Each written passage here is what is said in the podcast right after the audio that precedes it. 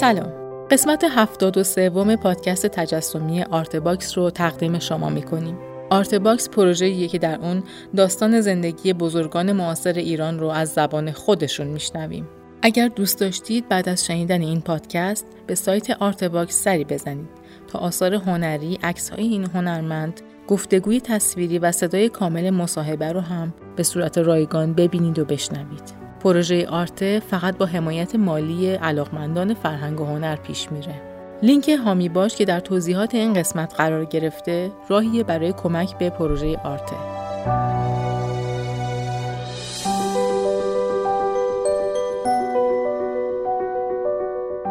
قسمت چهارم و آخرین قسمت از صحبت‌های فرشید مسقالی رو که درباره دیدگاهش نسبت به هنر و زندگی هست با هم میشنویم.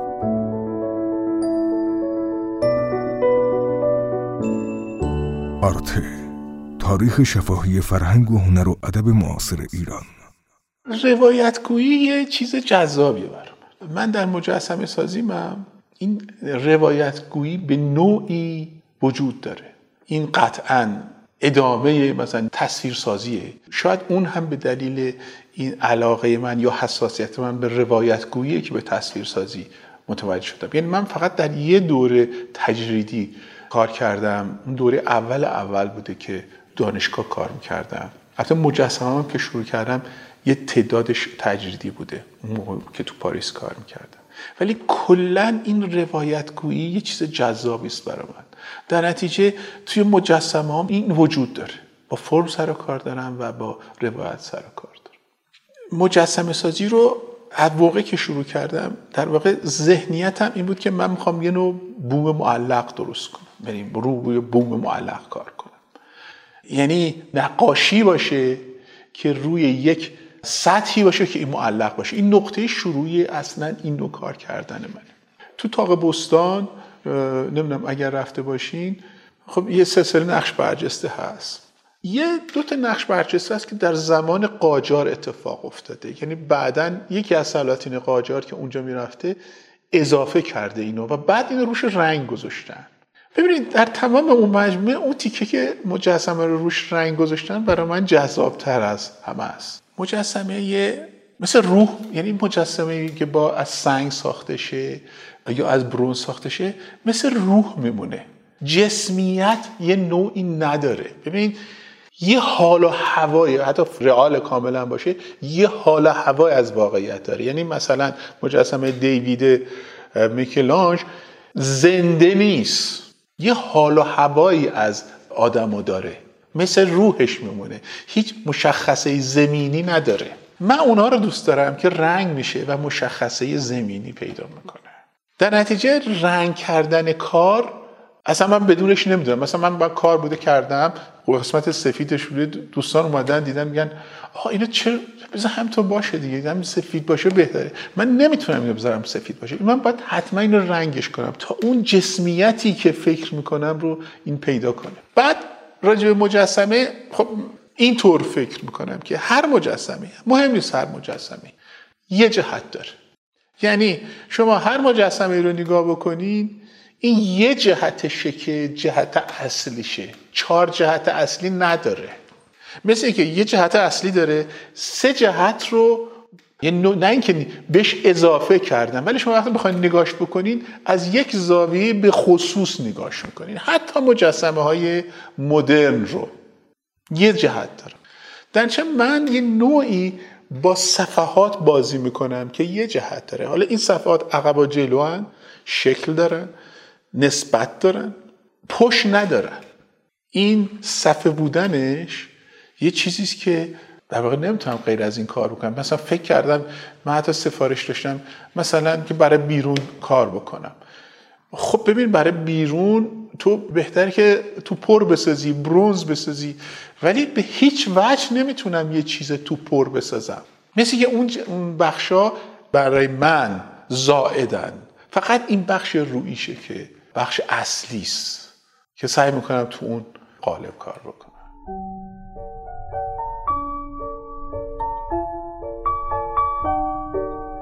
از خیلی قدیم یعنی از موقعی که شروع کردم نسبت به مینیاتور فوق العاده حساس بود. می‌تونم بگم اغلب که خواستم کار بکنم مدت ها کتاب های مینیاتور رو نگاه می‌کنم.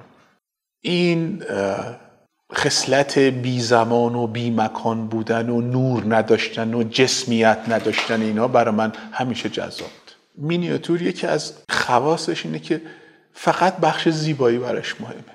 یعنی میاد خشنترین صحنه ها که مثلا کشت و کشتار توش باشه مثلا رستم زده اسفندیار رو کشته یا نمی‌دونم دیو که خونم حتی توش هست ولی ذره ای از خشونت در این ناوجود نداره و فقط زیبایی هست و جستجوی زیبایی و جلوی زیبایی.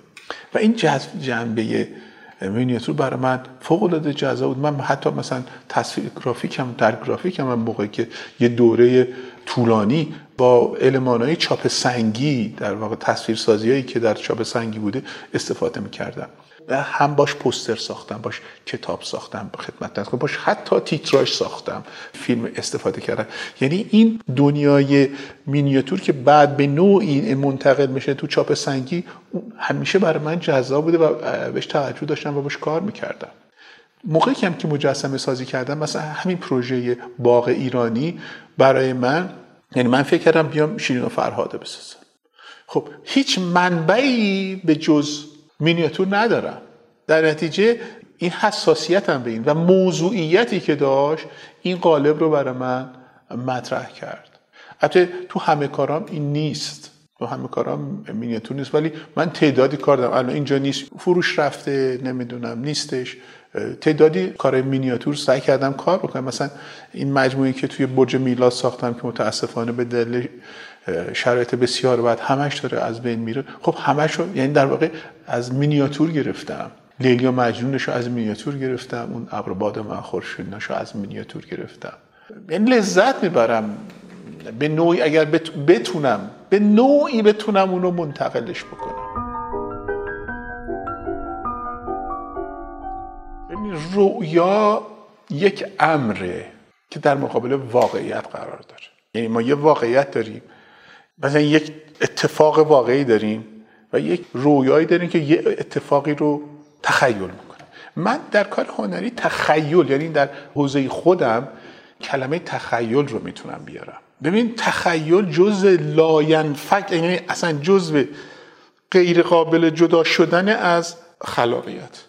مثلا شما فکر کنید حتی یعنی الان این کار الان تمومه. این تخیل این که فکر می‌کنی یه لکه آبی اینجا اضافه اول باید تخیل می‌کنی بعد یه قضاوت می‌کنی و بعد عمل می‌کنی یا عمل نمی‌کنی. تخیل جز لاینفکشه تخیل جز لاینفک خلاقیت و مقدمه بر عمله. یعنی فعل خلاقیت در قالب تخیل انجام میشه. ممکنه مخ... در عمل مقایر با اون تخیل در بیاد یا یه چیز دیگری در بیاد. ولی تخیل نقطه آغازشه.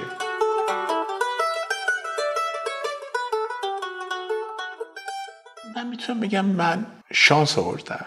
واقعا در دوره کار کردم. موانع نمی‌تونم بگم نبوده ولی موانع ریز بوده.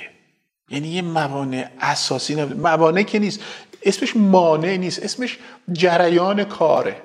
میدیم مثلا نگاتیو میدیم مثلا ما یه مثلا نگاتیو می‌دادیم فریم به فریم گرفته بودیم مثلا تو فیلمساز تو لابراتوار خورد می‌شد مثلا. یا مثلا صداگذار امروز من بیمد نمیمد مثلا مسائل فنی پیش میمد دوربین خراب می‌شد. از این ببین از این ولی این که بگید یک مانع ما من فکر کنم من شانس آوردم. من در یه دوره طلایی روغن خورده کار کردم. چیزی نبود که مانعمون باشه. هنرمند در وهله اول در مقابل خودش مسئول و در مقابل کار مسئول. این مسئولیت اول هنرمند. حالا این می‌تونه مشغولیت ذهنی اجتماعی هم داشته باشه که به نوعی ممکنه در کارش منعکس بشه. می‌تونم نداشته باشه. به عنوان یک پارامتر ارزش گذاری به نظر من مطرح نیست. ممکنه مثلا مثل مثلا رنوار یا اینا مثلا به منظره و نمی‌دونم. به زنان و اینا بیشتر حساسیت داشتن. یا اینکه مثلا یه شخصی مثل شوهر این فریدا کی بوده؟ این نقاش مکزیکی. ریبرا ریبرا مثلا یه هنرمند متعهد بود. ببین میشه میشه در نقد اینا رو عکس های اجتماعی بررسی کرد. ولی آرتیسته که نشسته کار می‌کنه این به نظر من خودشه و خودش.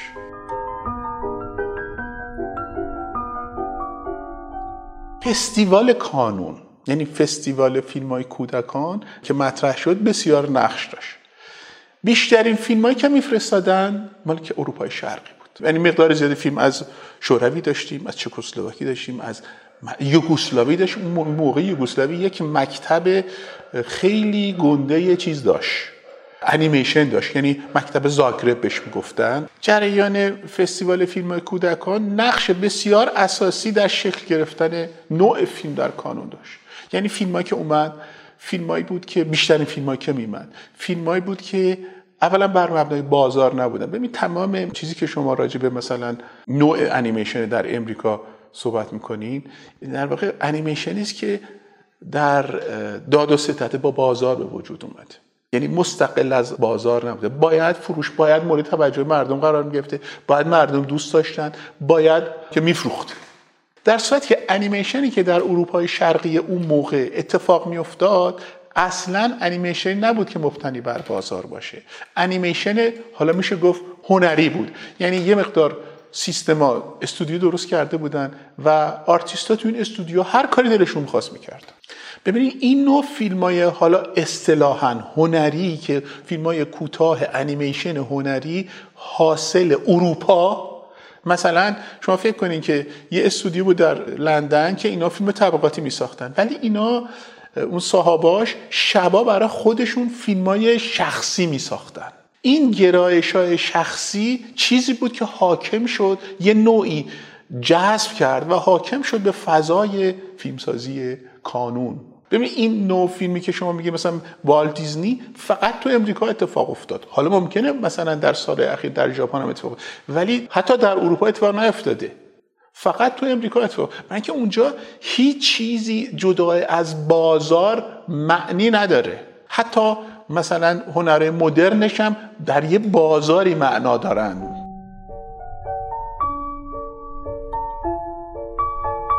هیچ مدرسه هنری هیچ مدرسه هنری نمی‌تونه هنرمند بسازه. هنر یعنی خلاقیت در واقع. چون الان وقتی ما راجع به هنر صحبت می‌کنیم داریم راجع به خلاقیت صحبت می‌کنیم. خلاقیت غیر قابل به وجود آوردن و غیر قابل انتقال. یعنی یه شاگرد یا داره یا نداره. اگر نداره بکشیش نداره رو سرت هم بذاری نداره. یکی هم که داره تو هر سوراخی دنبالش می‌کرد.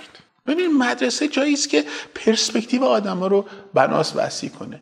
یعنی ببینی که چه امکاناتی موجود هست. اون امکانات در یه عده یه تاثیراتی می‌ذاره در یه عده هم نمی‌ذاره. یعنی شما فکر کنید اون ما مثلا 50 نفر بودیم اون سالی که من رفتم دانشگاه وارد دانشکده شدیم از این 50 نفر ممکن سه تا چهار تاشون حالا بعد دنبالش گرفتن یا شرایط بوده شاخص شدن. خب بقیه نشدن دیگه. اونم باز شرایط بوده ممکن هم است می‌شدن. ببینید مدرسه جایی است که امکان باز شدن باید بده. یعنی من حاصل به حال هم کار و هم تجربه درس دادن. اینه که آقا بچههایی که دارن دارن. بچه هم که ندارن ندارن. ببینید مدرسه اصولا از نظر من جایی است که مثلا هنری. حالا ببین به کلی با مدارس مثل تب فرمونه ببین تب قابل انتقاله. به سادگی میشه انتقال. البته طبیب خوب باز فرق می‌کنه با طبیب معمولی. یعنی کسی که طبیب خوبه یه استعدادهای به خصوصی داره که طبیب خوبه. نه اینکه هر کسی بتونه طبیب خوب شه. اقتصاددون خوبم همینطوره. نمی‌دونم. در تمام رشته ها یه ولی رشته های هستش که حالا اصطلاحا علمی است. علم قابل انتقال ولی خلاقیت قابل انتقال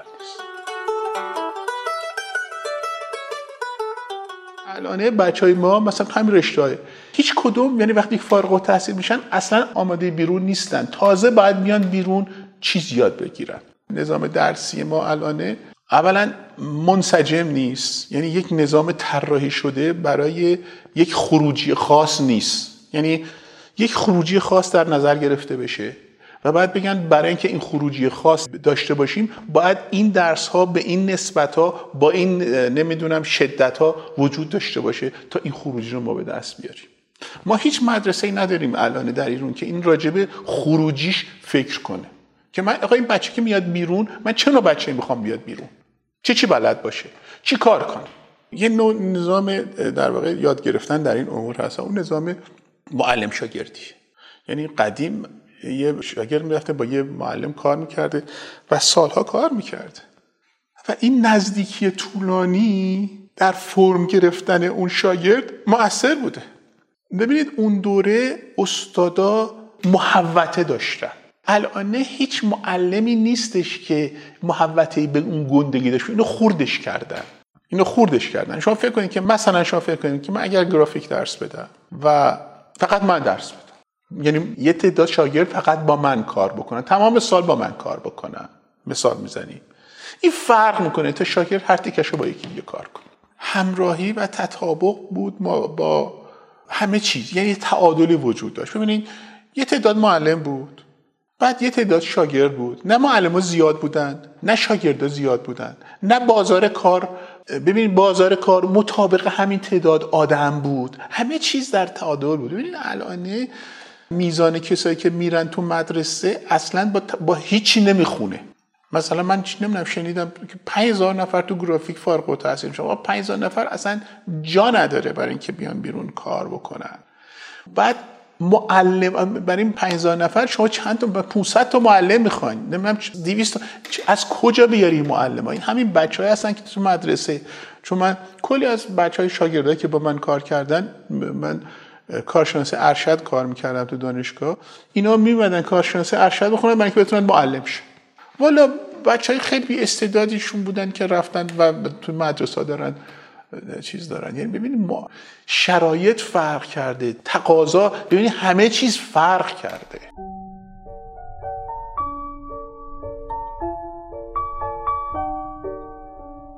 خب طی سالیان ما که نداشتیم اصلا نقد هنری نداشتیم.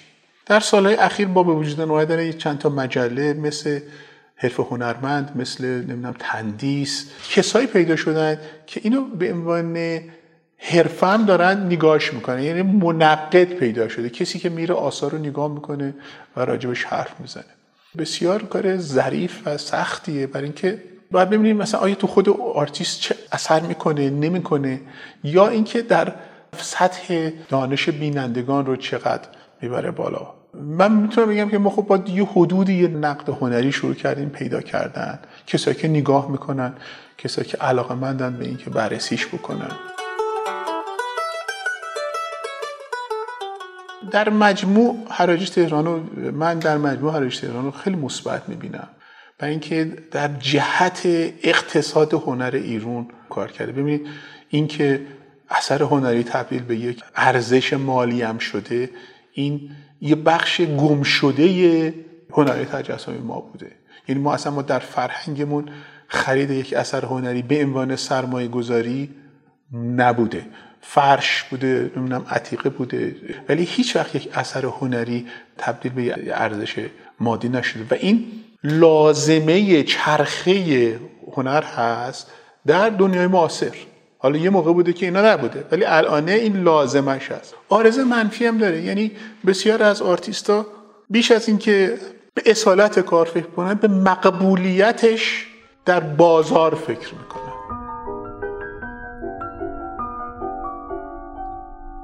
به دانشجوام همیشه یه توصیه کردم. چون من به نظام آموزشی اصلا یعنی اون آنچنان اعتقاد و اعتماد ندارم. کار ببینید کار بکنید. تا می‌تونین کار ببینین. تا می‌تونین کار ببینین. تا می‌تونین کار بکنین. کار دیدن افق دید رو باز می‌کنه و کار کردن امکان تجربه میده که کدوم اینا که تو داری می‌بینی به دردت می‌خوره یا به درد توی فقط می‌خوره. اصلا با کار کردن کار یاد بگیری مدرسه به هیچ یاد نمیده.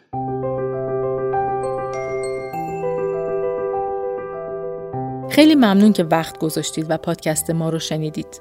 در اینجا این مجموعه چهار قسمتی به پایان می‌رسه. در قسمت بعد با معصومه مزفری همراه میشیم. امیدوارم قسمت بعدی ما رو هم دنبال کنید.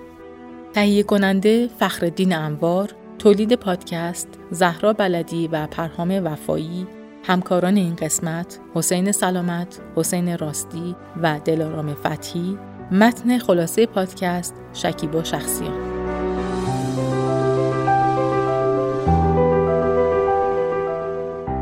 من آزاده نوزاد مقدم هستم و می‌خوام بخش جدیدمون آرتکست رو هم بهتون معرفی کنم. ما در آرتکست داستانهایی از سرگذشت بزرگان فرهنگ و هنر و ادب معاصر ایران رو که در بینمون نیستند براتون میگیم. امیدوارم آرتکست رو هم بشنوید و دنبال کنید.